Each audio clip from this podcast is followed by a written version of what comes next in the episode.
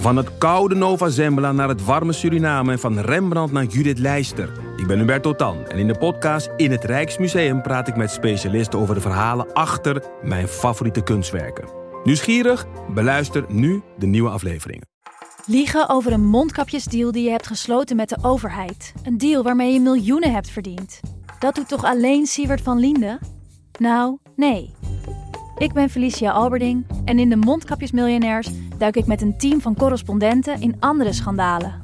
Want wist je dat Siewert helemaal niet uniek is? Luister de Mondkapjesmiljonairs in je Podimo-app. Of ga naar podimo.nl slash mondkapjes. En probeer Podimo 30 dagen. podimo.nl slash mondkapjes.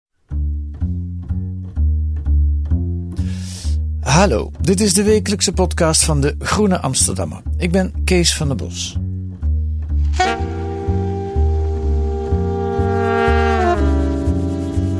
Fraude aan de Universiteit van Maastricht. Ondernemende hoogleraren staken geld in eigen zak. Zou dat iets te maken kunnen hebben met valorisatie, het beleid dat universiteiten gepusht worden met hun kennis geld te verdienen? Carlijn Kuipers van platform Investico zocht het uit samen met Sjors van Beek van de Limburger. En ze publiceren daarover vandaag in de Limburger en in de Groene. En Carlijn zit hier. Dag Carlijn. Hallo. Eerst iets over jouzelf. Je bent geen redacteur van de Groene, Dat klopt. maar je werkt bij Investico. Ja. En dat is een platform voor onderzoeksjournalistiek voortgekomen uit de masterclasses voor onderzoeksjournalisten die de Groene al jaren organiseert. Dat klopt hè? Klopt ook. Heb jij ook zo'n masterclass gedaan? Ja, en het grappige is dat wij in onze masterclass een onderzoek deden naar ondernemende professoren. Echt waar? Was dat toen over die eh, bijzondere hoogleraren met name? Nou, het ging over nevenfuncties van hoogleraren Kijk en aan. belangenverstrengeling. Heeft die masterclass eh, wel effect gehad, zou je kunnen zeggen. Dat kan je wel zeggen. en wanneer heb jij die masterclass gedaan? Volgens mij, oh, jeetje, ik denk in 2014. Oké. En, en hoe lang zit je al bij Investico? Ja, sindsdien. Oké. Eh, dus sinds 2015, denk ik. Ja, ik ben ook al vaker onderwerpen van jou tegengekomen. Maar vandaag gaan we het over dit onderzoek hebben. Ik wil beginnen met een fragment. We horen Leon Schurgers in zijn oratie twee jaar geleden. Toen werd hij hoogleraar aan de Universiteit van Maastricht. De oude universiteit als instituut sterft langzaam, omdat de ivoren torens worden verlaten. Professoren worden managers en studenten worden consumenten. Geld is de maat der dingen. De universiteit is ondernemend geworden. En hoe graag wij het ook zouden willen, het is onmogelijk dit proces te keren. Het is namelijk niet de universiteit die is veranderd, het is een totale maatschappelijke verandering. In een tijd van wisdom of the crowd is er grote behoefte aan een volledig betrouwbaar instituut. Dat betekent transparantie en de wil om absolute rekenschap af te leggen. De wil om rekenschap af te leggen. Nou, dat, eh, dat doet hij. Nu mag hij doen nu in, in, dankzij jullie artikel. En geld is de maat der dingen, zegt Schurgers. Eh, op het moment dat hij deze oratie uitspreekt, dat is twee jaar geleden. Het was is, trouwens afgelopen oktober. is dat zo? Ja, Oktober twee- 2018. Oh ja, 2018. Op het moment dat hij deze oratie uitspreekt, dus vorig jaar, eh, is eigenlijk bij het universiteitsbestuur bekend dat hij 70.000 euro op zijn minst in zijn zak gestoken heeft. En ze benoemen hem toch als hoogleraar. Hoe kan dat? Nou, hij, in 2008 heeft hij die frauduleuze betalingen ontvangen.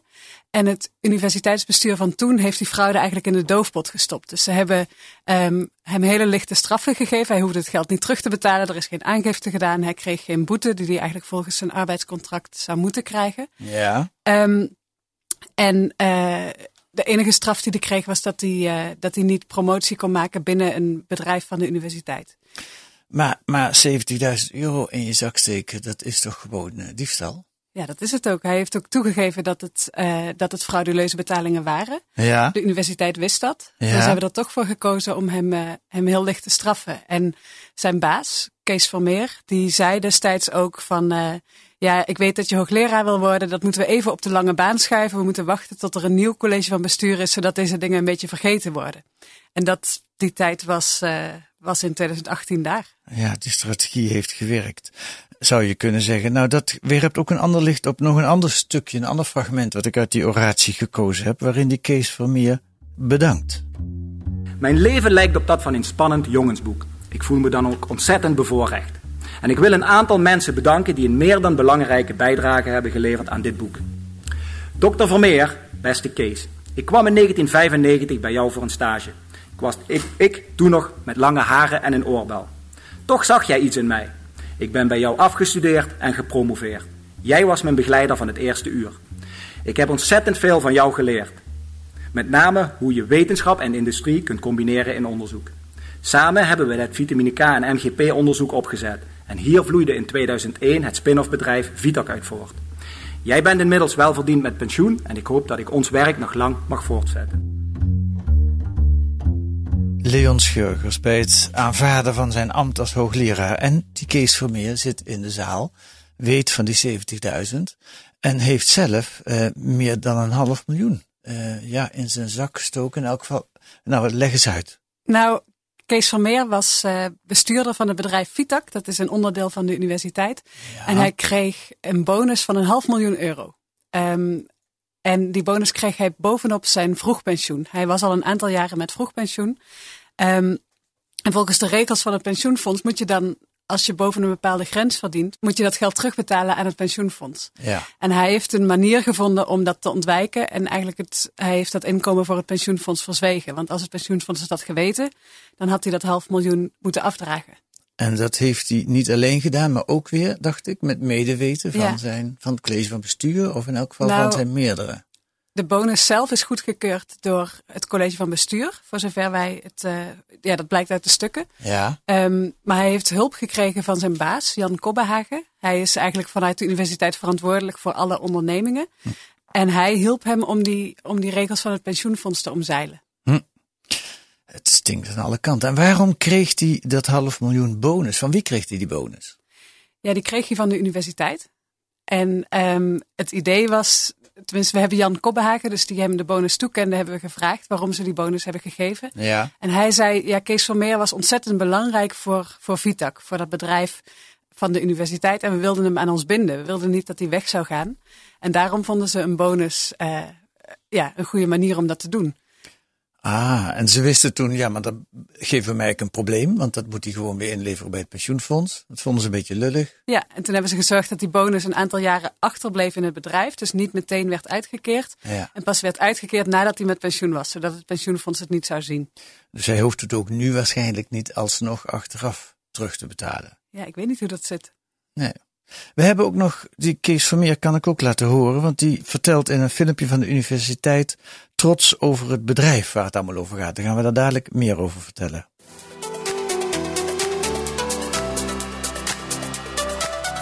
In 1975 was ik een van de wetenschappers die heeft geholpen hier de Universiteit Maastricht op te starten. Ik zat bij de eerste aanvalsploeg en uh, ik heb uh, vanaf het begin af mijn onderzoek gericht op vitamine K.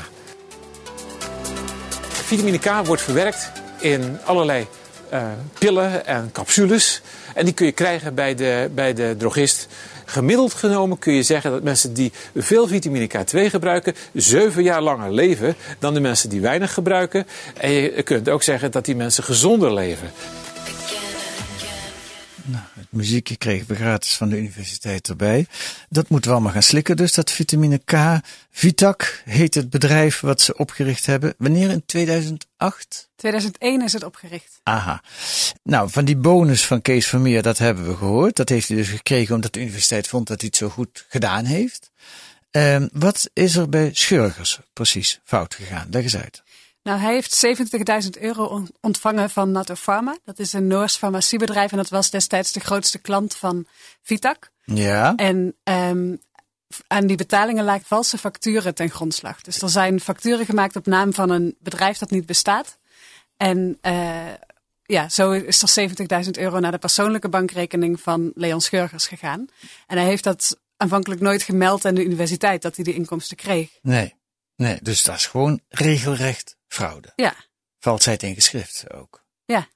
Gaat daar nog een, krijgt dat muisje nu nog een staartje? Nou, de universiteit heeft nu in algemene zin gezegd dat ze een uh, feitenonderzoek gaan starten. En dat ja. ze kijken of, uh, of er daarna nog maatregelen nodig zijn. Ja. En waarom kreeg uh, Schurgers die, dat, dat bedrag van die Nat, Natto Pharma? Ja, dat is ons niet helemaal duidelijk. Um, Kijk, het kan zijn dat het. Wat hij zelf zegt is dat, er, dat hij echt uh, consultancydiensten heeft geleverd aan dat bedrijf, aan Nato Pharma. Ja. En dat Nato Pharma hem zei van ja, je, uh, je hebt wel recht op wat extra, dat is lekker voor je, dan heb je het wat ruimer. Um, en hij heeft dat naar eigen zeggen naïef geaccepteerd. we weten niet of dat klopt. We weten niet of hij echt dat werk heeft geleverd. En dan nog, hij was volledig in dienst van de universiteit en zat daar namens de universiteit. Dus dan, ook dan had het geld naar de universiteit moeten gaan. Ja, want we hebben het hier, om even eh, goed te begrijpen, over mensen die gewoon goed betaald worden voor hun werk bij de universiteit. Ja, hij was volledig in dienst bij de universiteit. Ja, ja. En Kees Vermeer, zijn, zijn, zijn meerdere, in elk geval zijn leermeester. Ik weet niet of die binnen Vitac was, die waren ze misschien aan elkaar gelijk. Dat weet, weet je dat? Nou, Kees van Meer was de directeur van Vitac. En Leon Schurgers, die is, wat hij net ook al zei, hij is bij Kees van Meer gepromoveerd. En Kees van Meer zag hem een beetje als zijn kroonprins. Ja. Uh, ja. ja. Ik lees in jullie artikel een mail dat Kees van Meer in 2008 is dat geloof ik zegt, ik schrik me kapot. Er is hier gewoon fraude gepleegd. Ja. Maar even later schrijft hij weer een mail aan Schurgers, ik ga je toch helpen. Ja. Hoe zit dat? Dat heeft ons enorm verbaasd. Kijk, aan de ene kant zag Kees Vermeer dat er, dat er fraude was gepleegd. En aan de andere kant zien we heel veel mails waarin hij zegt van ik ga je beschermen, ik wil je niet kwijt. En we weten niet precies hoe het komt dat Kees Vermeer die Leon Schurgers zo in bescherming nam. Maar een van de dingen die we wel zien is dat Kees van Meer eigenlijk niet wilde dat die fraude aan het licht kwam. Ja. Omdat hij bang was dat Vitac zou worden opgeheven. En hij wilde ook Leon Schurgers niet kwijt. Want ze hadden een aantal grote contracten met een farmaciebedrijf, met dat Nato Pharma. Ja. En ze hadden Leon eigenlijk nodig om die contracten uit te voeren. Dus ze konden hem eigenlijk niet missen. Dus hij zat, ja, dat, dat zijn een aantal dingen waar, waardoor hij misschien hem in bescherming heeft genomen. En in elk geval, dat heb je ook al gezegd, heeft hij hem gezegd, nu nog even geen hoogleraar, maar straks over een jaar of tien lukt dat misschien wel. Ja. Met succes. Ja. Dan is er nog een derde fraude. Het wordt nog erger, die jullie beschrijven in je artikel. En dat is een fraude die ze weer uh, samen doen met de CEO's van Nato Pharma. Klopt. Dus Kees Vermeer, Leon Schurgers, die zitten op een gegeven moment in een duur restaurant in Noorwegen. Ja. Met de CEO van Nato Pharma. Dan moet ik even het artikel erbij halen. Weet jij nog de namen van die mensen? Ja, Stein Westby en uh, Morten Sundstø. Ja. En dan lichten ze de zaak op. Op welke manier doen ze dat? Nou, Vitac had een aantal patenten van de universiteit. Ja. Uh, dus hij, een patent is een recht om, om een bepaalde uitvinding te gebruiken. En dus geld waard. Ja. En uh, die hebben ze op een gegeven moment verkocht aan een bedrijf in Noorwegen, MGP Diagnostics. Ja. En dat bedrijf is opgericht door Leon Schurgers, Kees Vermeer en die twee Noren. En het patent is voor 0 euro daar naartoe overgegaan, zonder dat de universiteit daarvan wist. Ja. Dus ze hebben eigenlijk dat patent, dat waardevolle ding, hebben ze in eigen zak gestoken. En vervolgens, wat hebben ze ermee gedaan? Nou, het kwam al best wel snel aan het licht. Want die, die um, CEO van Nato Pharma die werd opgevolgd door, een, door een nieuwe CEO. En die dacht van, hé, hey, waar is dat patent naartoe? Wij wilden dat toch hebben? Ja. En die heeft de zaak onderzocht en het aangekaart bij de Universiteit Maastricht.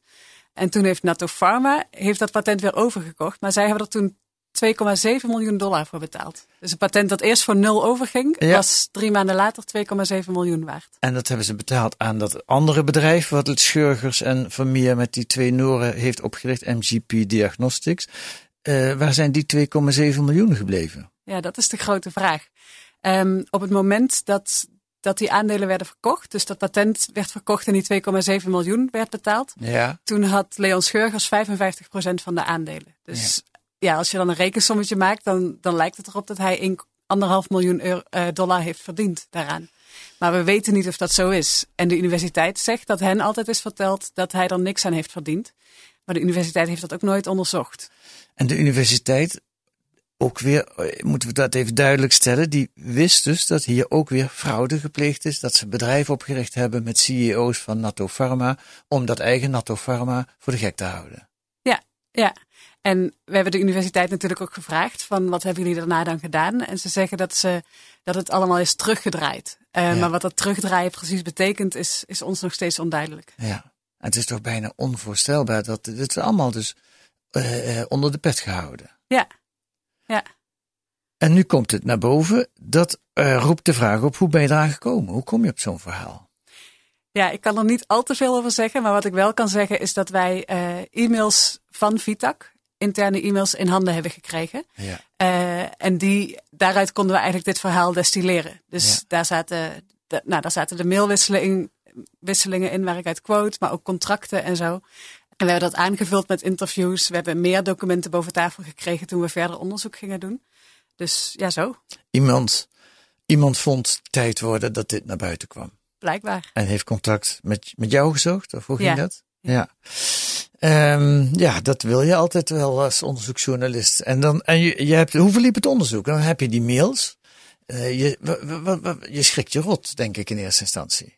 Ja, en wat me vooral verbaasde van, kijk, die deals die, eh, die zijn ernstig natuurlijk, maar wat me vooral verbaasde was de manier waarop erover gepraat werd intern. Dus ehm Kees van Meer zei bijvoorbeeld, de universiteit zit vol met heiligen die eigenlijk een hekel hebben aan, aan bedrijven en eh, eh, dat soort dingen. Ze, ja, ze, ze vonden het eigenlijk wel logisch dat zij dat geld, eh, dat, dat hen dat geld toekwam. Ja. En ze zochten dus ook manieren om dat, om dat te regelen. En uit die mails kwam een beeld naar boven alsof ze de hele tijd bezig waren met, met die financiële dingen regelen. Voor alle duidelijkheid, de universiteit heeft nu naar aanleiding van jullie artikel besloten om een feitenonderzoek te gaan verrichten. Ja, klopt. Dat daar zullen ze er nog behoorlijk warm van krijgen, want ook hun eigen rol zal dan naar boven moeten komen. Ja, dat lijkt me wel. Ik weet niet precies wat ze gaan onderzoeken, maar het lijkt me dat dat een onderdeel zou moeten zijn. Je hebt het samen gedaan met Sjors van Beek van de Limburger. Waarom? Nou, ik werk dus voor Investico en wij doen altijd onderzoek in samenwerking met verschillende andere media. Om eigenlijk, eh, nou ja, gezamenlijk dat onderzoek te kunnen doen en ook te zorgen dat het op meerdere plekken gelezen of geluisterd wordt. En dit was een logische om samen te doen met de Limburger, omdat het natuurlijk speelt in Limburg. Ja. En eh Sjors is een goede onderzoeker. En die ken je ook nog van de masterclasses, Ja, niet? hij was eh, bij de voorloper van Investico betrokken. Ja, ja, ja, ja. ja. Eh, Oké, jullie brengen het vandaag. Vanmorgen, vanochtend zat je ook in het Radio 1 journaal. Ik ben erg benieuwd wat dit, wat dit nieuws gaat doen. Laten we kijken, waar komt dit nou allemaal uit voort? Het valorisatiebeleid, wat is dat? Ja, valoriseren betekent eigenlijk dat universiteiten hun wetenschappelijk onderzoek tot waarde moeten gaan maken. Dus zij moeten wetenschappelijk onderzoek tot nut maken en dan voornamelijk tot economisch nut. Ja. En dat is beleid van de Rijksoverheid sinds ongeveer 2005. Dus sindsdien hebben universiteiten naast het doen van onderzoek en onderwijs ook de taak gekregen om, eh, om te gaan ondernemen. Ja, nou het is al langer volgens mij, want ik herinner me eind jaren tachtig dat er al een nota eh, door toen Renoy Kan van, de- van de Erasmus Universiteit geschreven is, de ondernemende universiteit.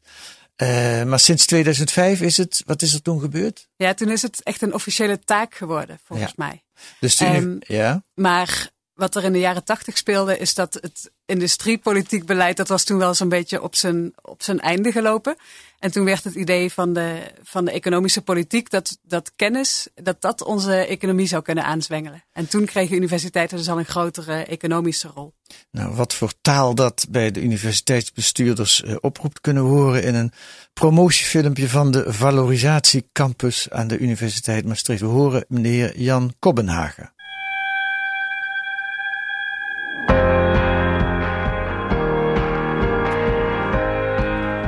Helpen de universiteit, Maastricht UMC, bedrijven om uitvindingen, producten naar de markt te brengen. En dan met name de health en life sciences, zodat het uiteindelijk de patiënt ten goede komt, dus de volksgezondheid.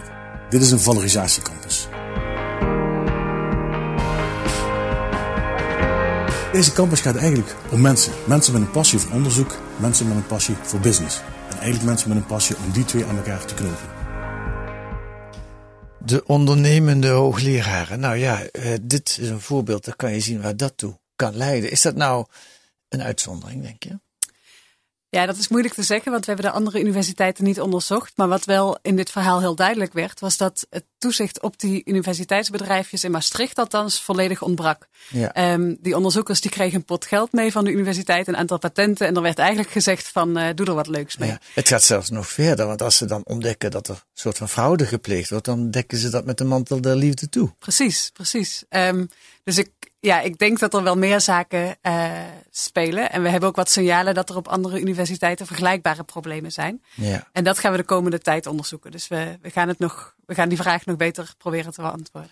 Maar voor de duidelijkheid, het is dus eigenlijk een gevolg van het feit dat de overheid minder geld wil geven aan de universiteiten. En tegen de universiteiten zegt, jullie moeten zelf geld gaan verdienen. Ja, maar het grappige is dat dat dus bij Vitak niet is gebeurd. Daar heeft de universiteit alleen maar geld aan verloren.